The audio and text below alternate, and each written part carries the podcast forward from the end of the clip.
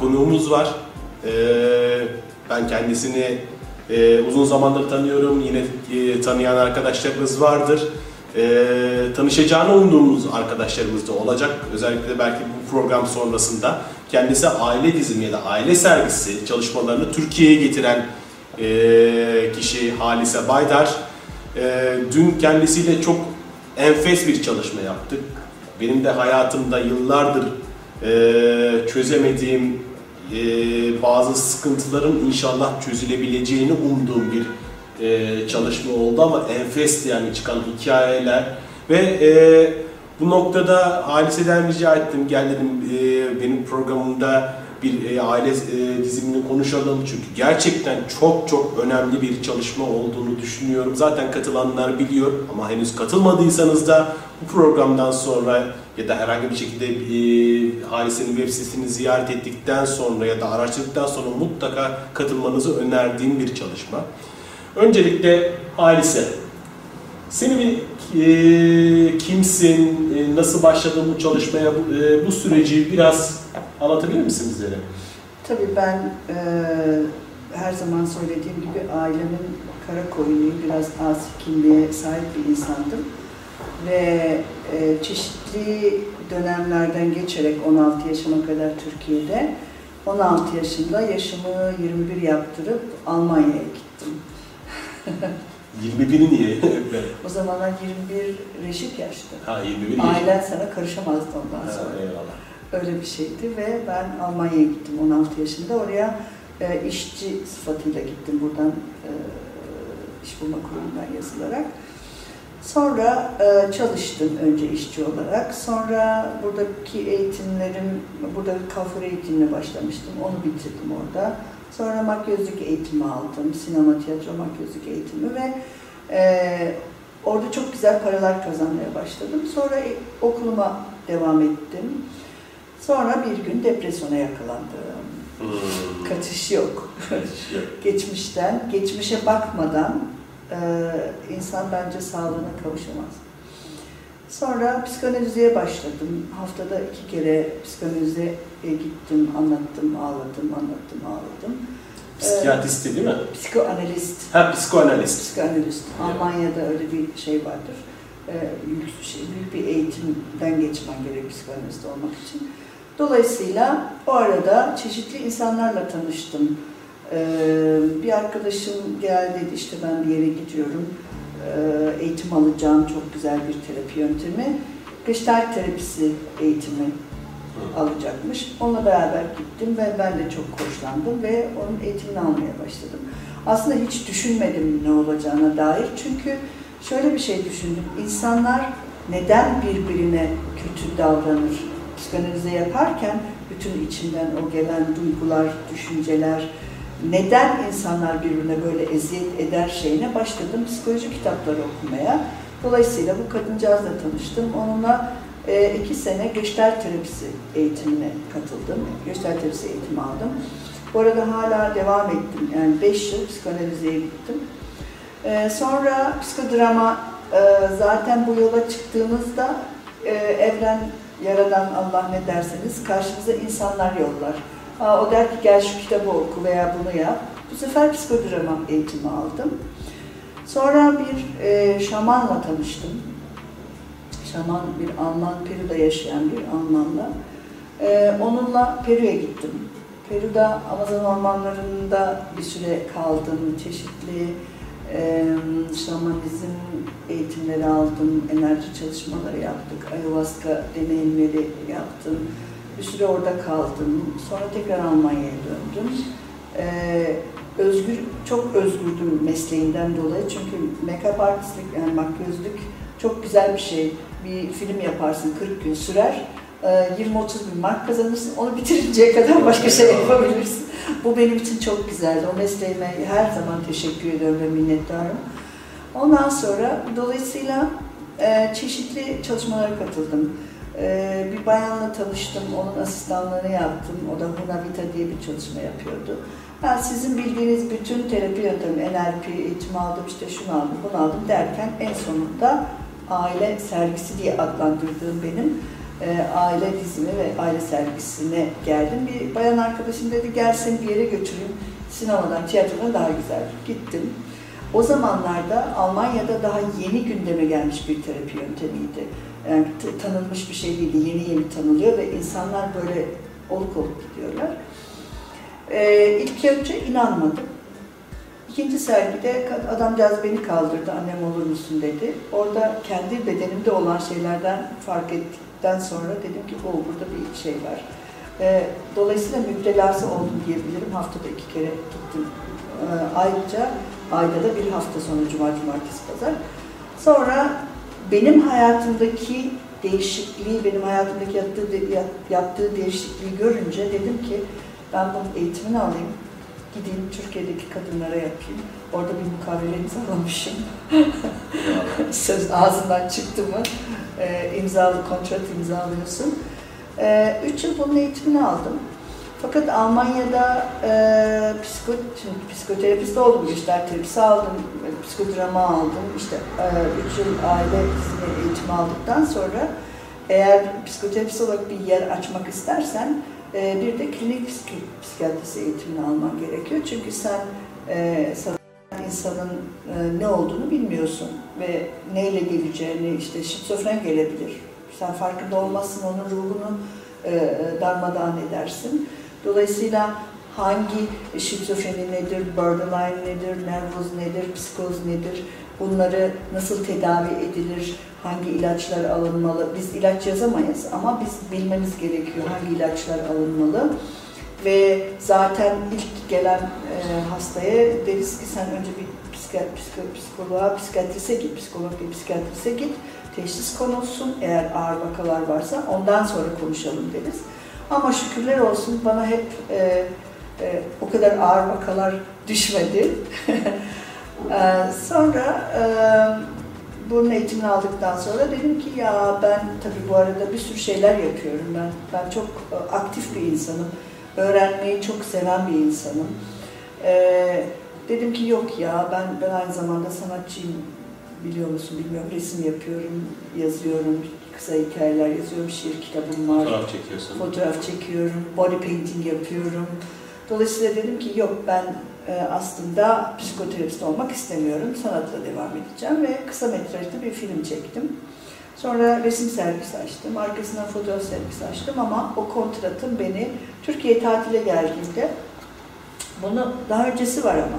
Tabii kontrat dediğimiz ruhsal kontrat. Ruhsal kontrat yani, tabii ki. İnsan o dışarıda bir akla gelebilir ne kontratı yaptık diyor ruhsal kontrat. Ağzımızdan çıkan söz her zaman kontrattır e, insan sözünü tutmak zorunda. Eğer birisine geleceğim dersen veya yapacağım dersen ya onu yapın veyahut da yapamayacağınızı söyleyerek iptal edin. Çünkü o sizin her zaman borcunuzdur. Evet. Ağızdan çıkan söz. Dolayısıyla e, 1994 yılında e, Ankara'ya geldiğimde dediler ki bize bir göster. Olur dedim, gösteririm. 1994 yılında ilk aile sergisini Ankara'da yaptım. Millet korktu. Ağlayanlar, dua Bismillahirrahmanirrahim, dua okuyanlar derken dedim galiba e, insanlar pek hazır değil. Vazgeçtim. Sonra işte 2000'in başlarında yıllarda Türkiye'ye geldiğimde bir bayanla tanıştım. O da Reiki Master'ıymış. O dedi bize gösterir misin?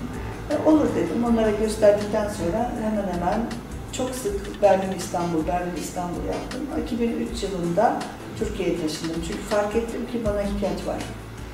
Ee, ve bir süre devam ettim 2007'ye kadar. 2007'de çok çok yoruldum. Çok çalışmaktan. Ee, bütün eşyalarımı dağıttım, iş yerimi dağıttım. Bir tane randevulu tiket aldım. Dünyayı 15 ay yalnız başıma gezdim. Oh. Tabii ki oralarda da boş durmadım. Vietnam'da resim eğitimi aldım. Çok eski bir teknik. Vietnamların 5 günlük eski, eski tekniği. Avustralya'da keçe eğitimi aldım. E, aborjinlerin yanına gittim, aborjinlerle çalıştım. Bali'de aile servisi yaptım, İngiliz gruba. Avustralya'da Melbourne'de aile servisi yaptım, e, e, Türk ve e, Avustralyalı gruba. Dolayısıyla tekrar geldim Türkiye'ye ve dedim ki ya aslında şimdi artık beni kimse unutmuştur. kimse tanımaz. Fakat yine geldiler ve çalışmalarıma devam ettim. Bugüne dek ediyorum ama son e, 16 ayda geleneksel Çin tıbbı eğitimi aldım. Arkadaşlar peki bu yaşta ne yapacaksın öğrenip de? E tamam da yani öğrenmenin yaşı mı var? E, orada bu- Tabii canım senin artık yavaş yavaş televizyon karşısında, evlilik programları karşısında yerini alma zaman diye düşünülüyor Türkiye'de. Tabii yani e, böyle 45'inden sonra e, Evet. emekliliği alacaksın, yatıp televizyon karşısında Esra Erol seyredeceksin diye düşünülür tabii. bu bizim bana göre değil. Ha yani, Yani. bu yaş bu yaştan sonra yani Öyle dedi birçok arkadaşım. Ne yapacaksın bu yaştan sonra? Louis Seyd 60 yaşından sonra kurmuş Hay House'u. Evet. Ve şu anda Amerika'nın en büyük e, yayın evi galiba bildiğim kadarıyla bu spiritüel e, Evet. konularda. 60'ından sonra kitap yazmaya başlamış. Evet. Evet. Ee, benim de iki tane kitabım var bahsettiğim. Birisi şiir kitabı, öteki de güzellik iksirleri diye ilk mesleğine, e, şerefine bir kitap yazdım cilt bakımı e, üzerine. Şimdi de bir kitap yazdım frekanslar üzerine, yakında çıkacak. Düzeltildi, her şey hazır. Aile dizimi üzerine kitap yazdım fakat daha çok biraz daha yazacağım. Yani yüzde ellisi falan gitti. E, dolayısıyla ben de yazacağım. Ee, Bu çalışmalarımı daha azalttım. 6 tane öğrenci yetiştirdim İstanbul'da. Onlar artık diyorum biraz yapsınlar. Çünkü e, eğitimi almadan yapan çok insanlar var. Evet. E, bunun için biraz üzülüyorum, kırılıyorum. Bu, bu, bu iş gerçekten çok saygıdeğer bir iş. Bu konuya gelmeden şunu sorayım ben. Aile sergisi, aile dizilimi ne? Ne? E, aile sergisi Bu arada aile sergisi ve aile dizilimi aynı şeyler. Aynı şey. Şimdi Türkiye'ye ilk getiren ben olduğum için ben adını aile sergisi koydum. Ressam olduğum için. Çünkü bence ailemizi orada sergiliyoruz. Evet. Açıyoruz, sergiliyoruz. Ama Almancadan Türkçe'ye çevirdiğinde aile dizimi. Almancası ne? E, Familienaufstellung. Almışlarım. İngilizce'de ne? Family Constellation. Ha, Consolation. Aha, Family Constellation. Dolayısıyla e, eğitim almadan yapmalarını pek doğru bulmuyorum. Ama bu aile dizimi bence son senelerin e, en çabuk insanların ruhuna, hayatlarına e, şifa veren bir çalışma diye düşünüyorum. Çünkü dediğim gibi ben başka terapi yöntemlerini de e, gördüm, çalıştım, yaptım. Fakat bu aile sergisinde aldığım yolu e, hiçbir e, terapi yönteminde almadım. Çok çabuk iyileşiyor insan, iyileştiriyor insanları. Aile sergisi nedir?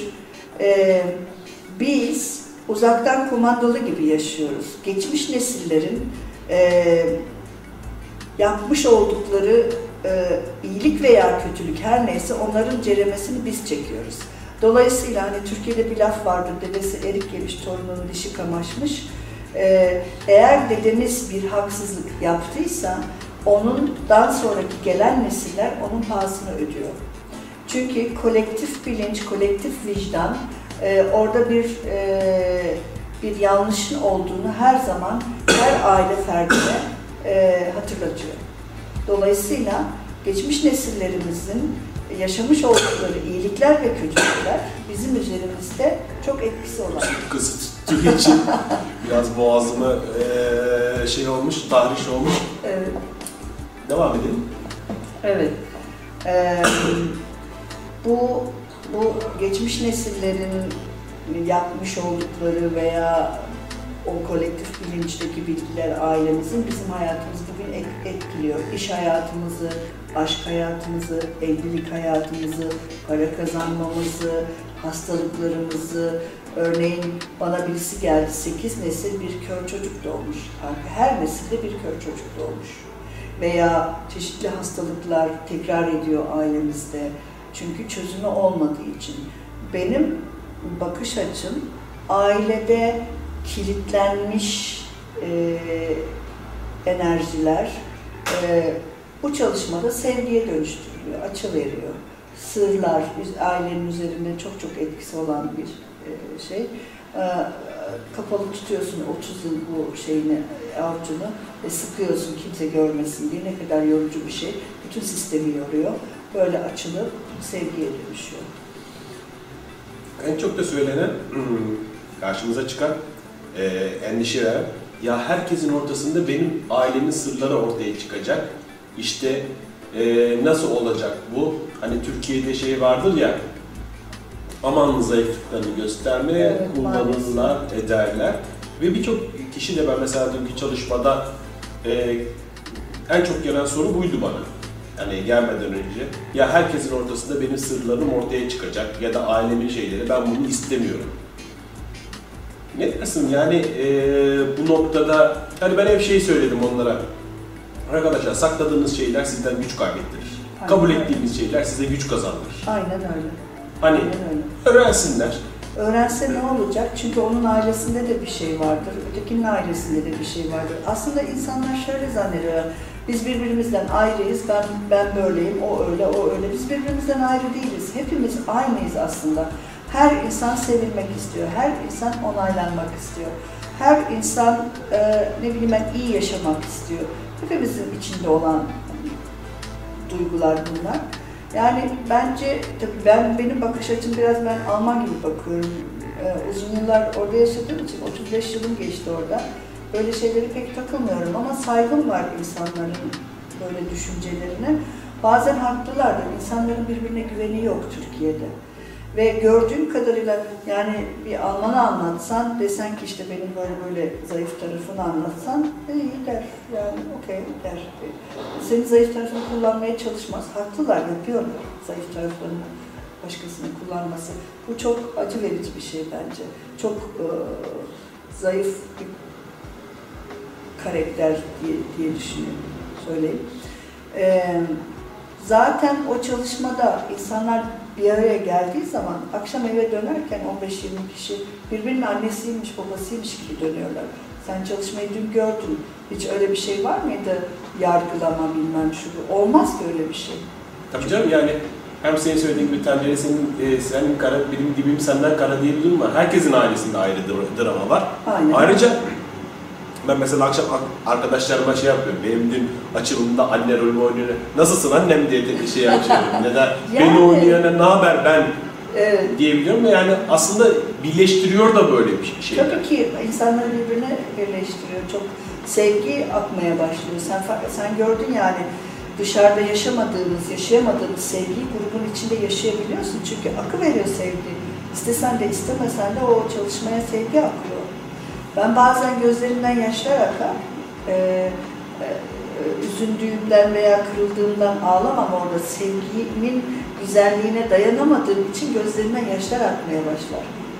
Senin bu arada tabii Almanya'da yaşamış olmanın güzel tarafı da, Alman gibi bakmanın tarafı da biz Türkler dramı çok seviyoruz. Evet. Hemen dramı çok seviyoruz. İşte eee, ve bu tarz çalışmalarda terapistin eee, dramın içine girmesi çok tehlikeli diye düşünüyorum. Evet. Yani orada acayip acayip hikayeler çıkıyor. Her biri birbirinden fantastik. Orada Evet. birisi sakin durup orada yönlendirmezse çok tehlikeli. Aynı zamanda hani az önce söyledin yani bunun eğitiminin alınmış olması lazım. Belki üstüne aynen psikiyatri e, eğitiminin de alınmış olması lazım. Karşına birisi gelirse e, Yani bir şizofren gelirse mahvolur gider veya kendini öldürür. Ge- Yani yapabilir ve insanlar inanılmaz bir cesaretle ben işte hiçbir eğitimini almadan ya da çok az bir eğitimle ben aile dizimi yapıyorum deyip çıkıyorlar ve neler ne hikayeler duyuyoruz. Çok büyük bir sorumluluk aslında bunlar. Bence Çok büyük bir vebal yani diye çok düşünüyorum. büyük bir sorumluluk ve çok büyük bir saygısızlık. Hem Yaradan'a karşı hem yani bu çalışmaya karşı. Bu çalışma bence çok e, ilahi bir çalışma. Bana beş kere gelenler bunu ben de yaparım diye e, yapmaya başlıyorlar. Sistem çalışır yap, yapmaya başlarsan. Fakat onu nasıl yönlendireceğin çok önemli. Nereyi, ne, ne zaman, ne hangi sözü ne zaman söylettireceksin ve nereye, neyi nereye koyacaksın?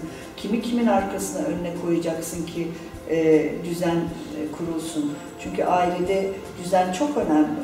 A- sistemin en şey yaptığı şey düzen. E, aile bir puzzle'dır der Bertelinger.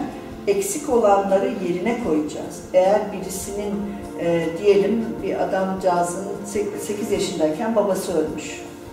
Şimdi babası öldüğü için o da baba enerjisini alamadığı için kendi de baba olmayı bilemez. Burada düzen yapıyoruz. Ne yapıyoruz? Ee, ölen babayı getirip puzzle'ın parçası olarak yerine koyuyoruz ki e, geçmiş nesillerden gelen iyilik, kötülük ya enerji bizim hayatımıza da aksın. Çünkü orada bir Bertelinger şey der, sevgi bağları kurmuşlar. Dün hani eee Çin tıbbını anlatırken tarlaya sulama gibi anlatmıştın ya, benzer öyle. Yani Aynen öyle. yaşam enerjisi, chi enerjisi ya da ki enerjisi yani e, aile e, ailenin tarlasındaki yollarda tıkanmış. Tıkanmış. Aynen. Oraya bir tane taş gelmiş, o taş bozmuş akışı ve sulama kanalına girmiyor. Evet. Burada yüzleştiğin vakit o taş kalkıyor ve o sular oradan akıyor ve evrende zaten tek bir şifalanma yolu var benim bildiğim şu ana kadar. O da- O da Yüzleşeceksin. sevgi. Se, sevgi, yüzleşti, Evet. yüzleşeceksin. Yüzleşeceksin. Yüzleştiğin anda zaten oraya o yaşam enerjisi, o sevgi akmaya başlıyor. Transform oluyor. Ve o zaman da işte o hani e, tarlaya su örneği verdin ya, su örneği yani tarla sulanmaya başlıyor, yeşermeye yeşermeye baş, başlıyor. başlıyor. Yapılan o. Ya bir de aile sergisinde hiçbir şey e, yok sayılamaz. Yani kürtaj yapıyorlar e, bayanlar ve hiç üzerinde düşünmüyorlar, yok sayıyorlar. Ama kürtajın yaşayan çocuklarımızın üzerinde çok etkisi var. Kadının hayatında çok etkisi var. Tabii, Çok önemli bir şey. Kürtajlar, düşükler. e, düşükler, erken yaşta ölenler, katil veya kurban varsa, Bert Hellingen'in anlattığına göre diyelim geçmiş nesillerde bir katil sülalende veya bir kurban var. Gelecek nesillerdeki çocuğun bir tanesi hem katilin ruhuyla hem de kurbanın ruhuyla özdeşleştiği için şizofren oluyor. Götürüp hastaneye ilaç verdiriyorsun ama aslındaki hastalığı sebep o. Zaten biz şizofrenlerle de çalışmayız. Ailesiyle çalışırız. Annesi gelsin deriz, babası gelsin deriz. Onun ailesiyle çalışırız. Hı, o geçmişteki e, sorunu e, yüzleşip oraya Orada, yansıması. orada çö- çözmesi için evet.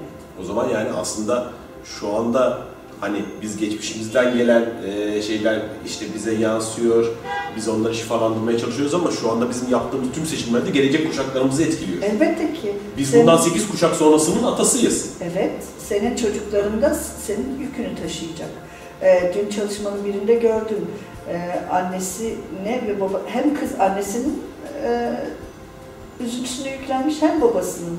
Hem annesi yetinmiş hem babası yetinmiş. evet. Ve onlar çok küçük oldukları için 6 yaşında adam babasını kaybetmiş. 6 yaşındaki bir çocuk üzülemez, ağlayamaz ki. içindeki duygularını dökemez ki. Ve o eksiklikle hayatı boyunca yaşar. Aynı şekilde e, dolayısıyla onlar üzüntüsünü yaşamadığı için kızları üstlenmiş ve o yaşıyordu. İkisinin Evet, üzüntüsünde. Tabii. Bir de şöyle bir şey var, e, düşünüyorum. Burada bir şifalandırma yapıldığı zaman hem geçmiş kuşaklar şifalanıyor Evet. hem de gelecek şifa şeyler. Evet. Yani bu bir bayrak yarışı gibi aslında. Aynen. Sürekli olarak birisi birisinin yükünü atıyor. Ama kim oradaki yükü üzerinden kaldırıyor, herkesi rahatlatıyor. Hani korku filmlerinde olur ya, hayalet vardır. e, hayaletin rahatlatılması gerekir. Hayalet rahatlatıldığı anda gider ve tüm yaşam değişir. Evet, o da Yani bunun gibi yani çok e, şey, peki nasıl işliyor bu sistem? En çok şeye takılınıyor zaten. Nasıl oluyor da o gerçekten de oluyor. Yani bakıyorsun bir süre sonra senin anneni ya da senin babanın rolünde oynayan kişi aynen. aynen. ona görmüş. Ve Ben kendim gördüm dün e, benim benim rolümü oynayan kadındı hatta. Tamamen benim sözlerimle, işte benim kardeşimi oynayan kardeşimin sözleriyle birbirleriyle konuşmaya başladılar. Evet. Biraz fantastik kısmı galiba burada. Diğer tarafı yani bu bir aslında hani şey diyorlar işte uçuk kaçık çalışma zannediyorlar. Yok anlattığın üzere geçtaat terapi var şey var yani bunun içinde psikoloji var, psikoterapi var hepsi var. Psikodramalar, hepsi var. Psikodrama var fakat galiba insanlar o sistem kavramını tam anlayamadıkları için Evet. biraz fantastik geliyor. O nasıl işliyor bu sistem? Şimdi şöyle bir şey, kolektif bilinç var. Her ailenin kolektif bilinci var, her ülkenin kolektif bilinci var, dünyanın kolektif bilinci var. Dolayısıyla geçmiş nesillerin yapmış olduğu ve bizim yapmış olduğumuzda düşüncelerimiz, eylemlerimiz hiçbir şey kaybolmuyor. Kolektif bilinci öğrenmek isteyen insanlar Ruprecht Sheldrake diye bir adam var. Kendisi biyolog, İngiliz. Onun kitaplarını okuyabilir kolektif bilincin ne demek olduğunu. Ee, kolektif bilinçte zaten o bilgilerin hepsi toplanmış. Ben hep şöyle söylerim, simple anlatırım insanlara ki bu binanın beşinci katında bütün bilgiler var. Biz de o gün o bilgileri alıp aşağıya e, sevgiye dönüştürüyoruz dedim. Çok simpil bir anlatma. Kolektif bilinçten e, gelen e, bilgiler o kişilerin üzerine yükleniyor. Bu ruh çağırma falan değil. Yani sen de gördük insanlar Tabii, tabii. e, aklı başında. E, Bertelinge'ye sorduklarında şey der, bana ne? Yani umurumda mı der, işliyor sen ona bak der. Evet, yani Evet. Biz, biz çok nasıl sorusuna hep takıldığımız için Evet. "Lan dün nasıldı? Bilmiyorum der, bilmek de istemiyorum der. İşlediğine bakıyorum ben der Bertelinge.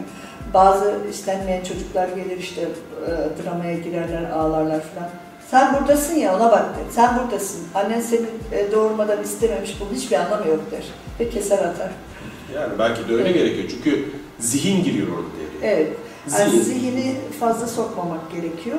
Ama iyi bir terapist insanların zihninin girmesine izin vermemeli. Evet, yani orada gerçekten de şey. Peki e, dün bana gelen bir soruydu. E, Halise Hanım'a sorar mısınız diye e, yollamıştı. Nasıl olur da kötü bir terapist ya da bu işin il- ilmini almadan yani şeyini almadan, eğitimini almadan gelen bir insan karşıdaki insanları nasıl e, bozabilir ya da ona zarar verebilir? Şimdi şöyle bir şey, e, bu terapi yönteminin bir düzeni var.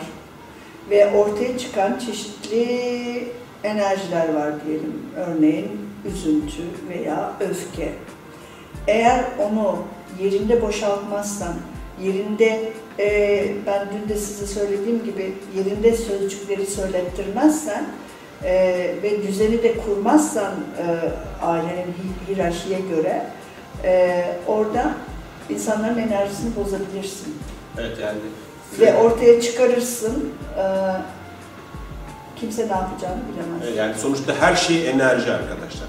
Her şey enerji. Her şey Bu frekans. her şey ama bu hani şey gibi değil. Ee, bu gayet fiziksel bir ee, gerçekte. Her şey yoğunlaşmış bir enerji. Ve Evet. burada enerjileri düzeltiyorsunuz. Fakat bunu ustası gelirse elektrik kablolarını güzel bağlar. Akım sağlanır, her taraf aydınlanır. Ama bilmeyen birisi gelirse cazur cuzur, cazur cuzur eder. İlk başta eder, sonradan patlatabilir hatları da. Yani beni çok kişi aradı İstanbul'da. Halis işte ben şuraya gittim, e, çok kendimi çok kötü hissediyorum. Ne olursunuz bana yardım edin diye. Ama belki de şöyle düşünüyorum, o da onun öğreneceği bir karması. Hepimiz sonuçta e, bir şey yaşadığımızda e, buradan bir şey ders almamız için yaşıyoruz. Yani e, dolayısıyla benim tavsiyem insanlara sorun. Nerede eğitim aldınız? Bir de iç sesinizi dinleyin. Bir terapiste giderken, bir yere giderken iç sesiniz size evet derse oraya gidin. Yoksa gitmeyin. Yani onu gerçekten iyi araştırmak gerekiyor. Evet, araştırmak gerekiyor. soyunu sopunu yani soyu sopunu Evet, derken nerede kimden eğitim, eğitim aldınız, aldın? nasıl eğitim aldınız, Bir de kaç oradan- yıl eğitim aldınız, kaç yıl eğitim aldınız? Yani bunun bir şeysi var. Bir de onların işte şeyi gerekiyor. Ee,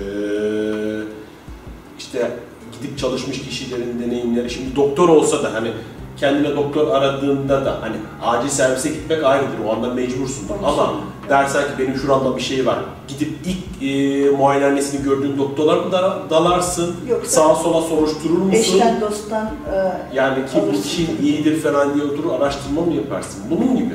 aynen öyle, evet. Yani Sonuçta sizin ruhunuz, yani sizin ruhunuzla oynanıyor bu tehlikeli bir şey. O Yani yüzden- iyi yapan gerçekten arkadaşlar her spiritüel çalışmada da evet iyi yapan insanlar var. Fakat hani başka çekimlerle gelmişler de var. Evet, maalesef. Başka Son- motivlerle hareket Son edenler. senelerde spiritüelliği çok e, paraya döken, yani ben paraya karşı değilim, parayı severim, parayı kazanırım da ama benim için ilk başlangıçta o kişinin ruh sağlığına veya e, yani kavuşmasına ö- önceliktir. Tabii ki para kazanacağım, herkes kazansın parayı ama öncelikle o kişinin iyileşmesidir. Yani Ondan sonra para gelir. arada şöyle bir fark var. Bir insan iyi yaptığı için mi para kazanıyor? Para kazanmak için mi bu işin içine giriyor? Bir tane arkadaşım bana çok delikanlı gibi söylemişti. Ta ne zamanlar çok onlarca yıl önce bu işlerde. Benim demişti insanlar umurunda değil arkadaş. Evet maalesef. Ben buradan çok güzel para kazanıyorum. Bu. Delikanlıydı yani en azından o En söylemi. azından söylemiş. Evet. Yani şunu da şey, bu işler ücretsiz olmalı. Hayır. Sen Migros'a girdiğinde sana şey diyorlar mı? Oo Halise Hanım ya. İşte binlerce insanın hayatına dokunan şey. Açın kasaları kızım. Ne istersen diyor yoksa kapıda geldiğinde çek mi ödeyeceksin kredi kartını. Yani Yani sen de yaşaman gerekiyor. ödemem gerekiyor. Her şeyi yapman gerekiyor ama yani burada şey yok. Bir de zaten genelde bu tarz terapilerde aslında ben e, oturup o enerjiden para alınmıyor. Ona ayrılan zaman. Evet zamandan alınıyor. Yani tüm- tüm mesela- zamanlı veriyor. E, bunun eğitiminin için bir şey e, süreç harcanıyor. Eğitimi için bir zaman para harcanıyor. Bir ressam, bir ressam 10 dakikada bir resim yapmış. Demiş ki bu işte satın alacak kişi demiş ki e, 20 bin mark demiş. Nasıl demiş yani 10, 10 dakikada yaptım bu resmi. 10 dakika artı 30 yıl demiş. Yani dolayısıyla e, ben kendi hayatıma baktığımda ben 1980 yılında başladım bu tür şeylere ve en az 80 bin mark para harcamışımdır buraya gelebilmek için ve yıllarımı verdim. E, Kaç yıl oluyor? 30 kaç yıl oluyor 80'den bu yana? 80 vuruyor. Yani- 33 sene. 33 yıldır bu yoldayım ve ben hala öğreniyorum. Şimdiki aldığım eğitime de para ödedim. Yani e, şey değil. Yani orada zaten olay şey değil. Gerçekten yani ben dün yaşadığım deneyimin parayla ölçülemez o. Yani Dün yaşadığım deneyim, orada gördüklerim, yani ömür boyu yaşadığım şeyler eee, ve onların hep tüm hayatım gözümün önünde serildi benim. Ve beni tıkayan noktalarda gözümün önünde serildi. Ve göz önüne çıktığı anda şifalanma başlar. evet. Çünkü siz onu karanlıktan aydınlığa Aydınlığa getiriyorsunuz. çıkardınız. Aynen öyle. Işığa çıktığı an her şey değişim yaşar. Karan e, ve e, bu zaten e, herhangi bir şekilde ölçülebilecek bir şey değil. E, Halise bu bilgiler için çok teşekkürler. Şimdi ikinci bölüme geçeceğiz. Seve seve.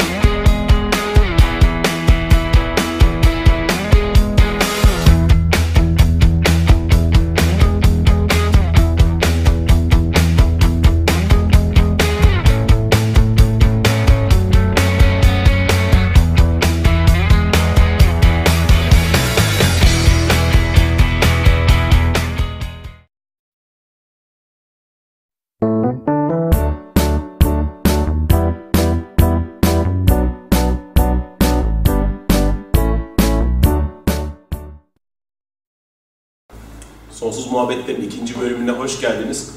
Kusura bakmayın ben böyle öksürük krizi tutuyor biraz e, soğuk, soğuk algınlığım oluyor o yüzden kesintiler olabiliyor. E, boğaz idare ettiği sürece Konuşacağız. konuşacağız. Şimdi bu bölümde biz hep kitap tanıtırız. Evet. Bana da bu butik yayınlarından harika bir kitap yolladılar. Bu butik yayınları e, Ovo'nun e, yine aynı yayın evinin e, farklı isimdeki şeyi anladığım kadarıyla. Yine başında Birol Bey var. Birol Bey rica etmiştim. Modern ailelere bilgece öğütler diye bir kitap yolladılar ki muhteşem bir kitap. Çok güzel bir kitap. Yani tam da konuya uygun olduğu için Evet. tanıtmak istedim. Çünkü e, hani çok fazla tamam çocuk psikoloji, çocuk gelişimine dair kitaplar piyasada ama çok fazla şey diliyle yazılmış. Evet, Ee, psikoloji diliyle. psikoloji- Herkes anlamıyor. Bu çok daha simple yazılmış. Simple yazılmış. Başında da zaten Oprah Winfrey'i koymuşlar ki tüm çocuklu arkadaşlarıma modern ailelere bilgece öğütler kitabını veriyorum. Ufaklıkları yetiştirirken neyin önemli olduğunu hatırlasınlar diye. Evet bu konuda ben de bir şey söylemek istiyorum. Şimdi doğan çocuklar, özel çocuklar. Artık çık dışarıya, çık kapa çeneni, sen çocuksun, lütfen bunu yapmayın. Lütfen o çocuklara saygı gösterin. Çünkü onlar bizden çok daha, çok daha yetişkin, gelişmiş bir ruha sahip. Ya zaten öyle hani hani biz anne babalarımızdan şikayet ederdik. Şimdi biz anne baba olduk, çocuklardan şikayet ediyoruz. Yetişemiyoruz yani, Evet. bilemiyoruz. Bilemeyiz çünkü gerçekten özel çocuklar, Avrupa'da şimdi özel öğretmenler yetiştiriliyor. O çocuklara baş edebilmesi için normal öğretmenler baş edemiyorlar. Yok canım yok. Çünkü çok ilerideler. Bizim bizim şey ülkede nasıl o çocukların başına eee, hani vasıflı öğretmenler olsa ki yani vasıflı öğretmenlerin sayısı eee, gittikçe azalıyor. Niye? Çünkü çok zorlaştırıyorlar koşulları ki onlar da illallah ediyorlar artık yani ideal ideal nereye kadar. Eee, ondan sonra görüyorsun ki bu çocukların başına geliyorlar ne yapacaklarını bilemiyorlar, çok zorlanıyorlar. E biz kendi elimizde zorlanıyoruz. Bir tanesiyle zorlanıyorsun, iki tanesiyle zorlanıyorsun. Yani benim söyleyeceğim e, ona bir yetişkin gibi davranmanız ve alanına saygı duymanız, o çocuğa saygı duymanız çok önemli. Evet, yani, Yani- yok eski yöntemler. Yani biz de biz kendi anne babamızdan öğrendiğimizle yapmaya çalışıyoruz. O- Hortla, zıtla, O, bağırtıyla, çağırtıyla ama hiç şey yapmıyor yani korku işlemiyor. yani kork, kork- korkması da gerekmiyor. Bir insanı korkutarak, utandırarak yetiştirmek çok kötü bir şey. İşte sonradan işte aile dizimlerinde böyle hüngür hüngür A- ağlayanlar oluyor ve hasta ruhlar sokakta dolaşıyorlar ve annesiyle babasıyla çözemediği sorunlarını patronuyla çözmeye çalışıyor, karısıyla, kocasıyla çözmeye çalışıyor, iş arkadaşıyla çözmeye çalışıyor. Yani sokakta görüyorsun bizim ülkemizde öfke dolular, öfke padı. Öfke nedir biliyor musun? Sınırların bekçisidir. Eğer sınırın aşılmışsa öfkelenirsin. Köpek ne yapar? Eğer onu kızdırırsan, üstüne gidersen yapar. Öfke de böyle bir şeydir. Çünkü biz insanların sınırı çok aşılıyor, çok tacize uğruyorlar sınırlarında. Yani e, geçen arkadaşıma gittim, 16 yaşında oğlu var. Kapıyı açık tutsun uyursun, uyurken diyor. Pardon yani dedim, neden o çocuğa o an- alanını vermiyorsun? Odasının kapısını e, kapatsın da kendi başına uyusun. küçüksün Türkiye'de ve çocuksan hiçbir hakkın yoktur. I'm sorry yani, kusura bakma dedim yani. Çocukları sevilmeyen ülke derler ya hani buraya e, Türkiye. Ama bir de çok sevdiğimizi düşünüyoruz. Şöyle yaparız, geliriz çocuğu alırız. "Ah, Ben seni çok seviyorum. Muah, muah, muah, muah." Kimi doyuruyoruz? Hiç çocuğun hissettiğini, sana gelmek istediğini hissettiğini, Çocuğun oradan kucaklanmak gidince hissettiğini olduğunu, evet böyle böyle yaparlar. E bu bir tacizdir yani. Kendini doyurmak için öpüyorsun, çocuğu doyurmak için öpmüyorsun orada. Dolayısıyla şimdi diyecekler bu kadın delirmiş ama böyle yani. yok yok gerçek. Taciz e, çok var ülkemizde. Her anlamda taciz var. Yolda, sokakta, e, aile içinde. E, ve dolayısıyla da kadınlarımız çok öfkeli, çok yaralı, haklılar da. Bunu iyileştirmenin tek yolu e, bununla yüzleşmek. Ben terapilerimde görüyorum. Bir örnek vereceğim. Diyelim e, anneannenin annesi tecavüz uğramış ve bunun üzerine bizim ülkemizde konuşulmaz, ayıptır, kadın suçlanır. E, hiç kadın konuşamaz ki, korkar çünkü yargılanacağından korkar. Kimse ona destek olmaz ki. Dolayısıyla o ölüp gider. Onun e, bu bilgisi genetik hafızayla kızına geçer. Kızı e, e, öfke hisseder, utanç duygusu hisseder, cinsellikte e, e, kendini veremez, iyi hissetmez, depresyona yakalanır ama neden olduğunu bilmez. Bilmez ki annesinin duygularını taşıyor hala. O da çözemediyse senin annene gelir, senin annen de çözemediyse sen e, sana gelir ve sen e, debellenip durursun bununla. Aslında tecavüze uğrayan senin üç nesil gerideki anneannen ama enerjileri senin üzerinde. Dolayısıyla bence yavaş yavaş artık konuşulmalı ve bu açığa çıktığı zaman da bir aile diziminde ve aile sergisinde açığa çıkardığı zaman e, enerji dağılır ve herkes iyileşmeye başlar. İşin kötü tarafı tecavüz eden kişinin çocuklarına da aynı şey oluyor. A- Orada da devam ediyor, orada da devam. İki, iki şeyden devam ediyor. Ve insanlar e, iç, içsel olarak taciz etmek zorunda hissediyor kendini. Yani öyle bir şey var, çekim var. Ama bil- bilincinde değil. Ama bilirseniz e, bu kesilip kırılıp yok edilebilir. Senin çocukların da uğramaz. Yani bana çok geliyorlar. Altı nesil kadınların altısı da tecavüz uğramış. Of. Yani tecavüze uğrayan bir kadın nasıl yaşar? Çocuklarına nasıl davranır? Nasıl bir ruh halindedir? Çocuğuna ne verebilir o kadın? Çünkü yaralı bir kadın. Ancak yara verir, öfke verir, acı verir çocuğuna. Dolayısıyla erkeklere sesleniyorum buradan. Eğer sağlıklı çocuklar istiyorlarsa, istiyorsanız karınızla ilgilenin ve onu sevin. Ve onu sayın.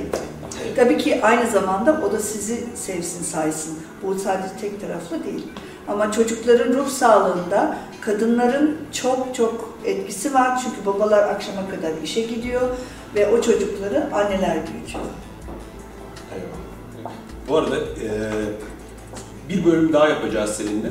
Bu Konuya daha da e, Öyle girelim. olacak. Evet bir gün yaparız. Evet, şimdi e, rastgele bir bölüm açalım. Rastgele bir bölüm açalım ve okuyalım. Okuyalım bakalım. Çocuklarınızdan sıra dışı hayatlar yaşamalarını istemeyin. Böyle bir yaşam cazip görünebilir. Ama ah, bir dakika, evet doğru okudum. Sıra dışı hayatlar yaşamalarını istemeyin. Böyle bir yaşam cazip görünebilir ama aptallıktır. Onların sıradan bir yaşamın mucize ve eserlerini bulmalarına yardımcı olun. Domates, elma ve armut tatmanın keyfini gösterin. Hayvanlar ve insanlar öldüğünde nasıl ağlayacak, ağlayacaklarını gösterin. Bir elin dokunuşuyla duyulan ebedi mutluluğu gösterin ve onlar için sıradan olana hayat verin. Sıra dışı kendinin çaresine bakacaktır. Evet çünkü her çocuk kendi kısmetiyle doğar, kendi kaderiyle doğar. Senin yapacağın ona yol göstermek ve sevmek. Yol göstermek ve sevmek başka bir şey değil. Yani Anne ve babalar yoldan çekildiklerinde kendilerini savunmasız hissetmeye başlarlar. Çocuklarından ve çocukları için korkar, çocuklarından ve çocukları için korkar olurlar. Geceleri yatağa uzanır, çocuklarıyla yüzleşmekten, onları düzeltmekten, sevmekten ya da onlara dokunmaktan korkarak uykusuz kalırlar. Her gün mücadeleye hazırlanırlar. Ama yolda kaldıklarında, yolda kaldıklarında her günü bir dans gibi karşılarlar. Korkacak hiçbir şeyleri yoktur. Bu yüzden mutluluk yaratırlar. Kaygıyla geçen pek çok gece hatırlıyorum. Pek çok gün hatırlıyorum. Kavgaları önleyeceğimizi umarak yüzleşmekten kaçındığım ve sorunlara değinmediğim. Bazen bu güzel insanların düşmanlarının, düşmanlarım olduklarını, beni engellediklerini ve yaşamı mutsuz kaldıklarını bile hissettim. Ne aptalmışım. Korkulacak hiçbir şey yokmuş. Evet Yaradan'a inanırsan eğer e, çok dindarlıktan bahsediyoruz. Bizim ülkemizde dine inanıyoruz ama Allah'a pek güvenmiyoruz bence. Yani Allah'a inanırsan senin çocuğunun kısmetinin, kaderinin, e, her şeyin var olduğunu bilirsin, öyle doğduğunu da bilirsin ve onun dünyasına sen zaten ulaşamazsın. Halil Gibran'ın bir kitabı vardır, Peygamber diye orada çocuklardan diye bir şey vardır, şiir vardır çok muhteşem. Sen diyor çocuklarına düşüncelerini verme, onların evine sen asla ulaşamazsın. Tam da burada bir bölüm, bununla ilgili bölüm var. Hadi bir oku. Çok küçük ve kırılgan görünüyorlar. Oysa öyle büyük ve yüceler ki onlar evreni doğa, doğuran ve galaksileri yaratan aynı rahimde doğdular. Gerçek kimliklerini görebilseydiniz şaşar kalırdınız. Aynen. Küçük çocuklar değil, dans eden ışık bulutları. Sevgi denizinde yüzen enerji görürdünüz. Sizin gördüğünüzden çok daha öteler. Tıpkı sizin gibi. Yaşam dünyevi görünebilir ama değildir. Çocuklar sıradan, sorumlu, kırılgan görünebilirler ama değiller. Siz yalnız, tek başına güçsüz hissedebilirsiniz ama değilsiniz. Ne kadar güzel şeyler var ya. Evet. Yani ben bu kitabı şimdi böyle hani rastgele açıp okuyorum da çok güzel bilgiler çıkıyor. Modern ailelere bilgece öğütler kitabı ee, çok mutlaka okuyun. Ee, ben de sana bu bölüm için çok teşekkür ederim. Ben de teşekkür Çok ederim. güzel bilgiler Herkese. öğrendik. Evet. Şimdi bir sonraki bölümde tekrar buluşacağız. Tamam. İyi günler. Görüşmek üzere.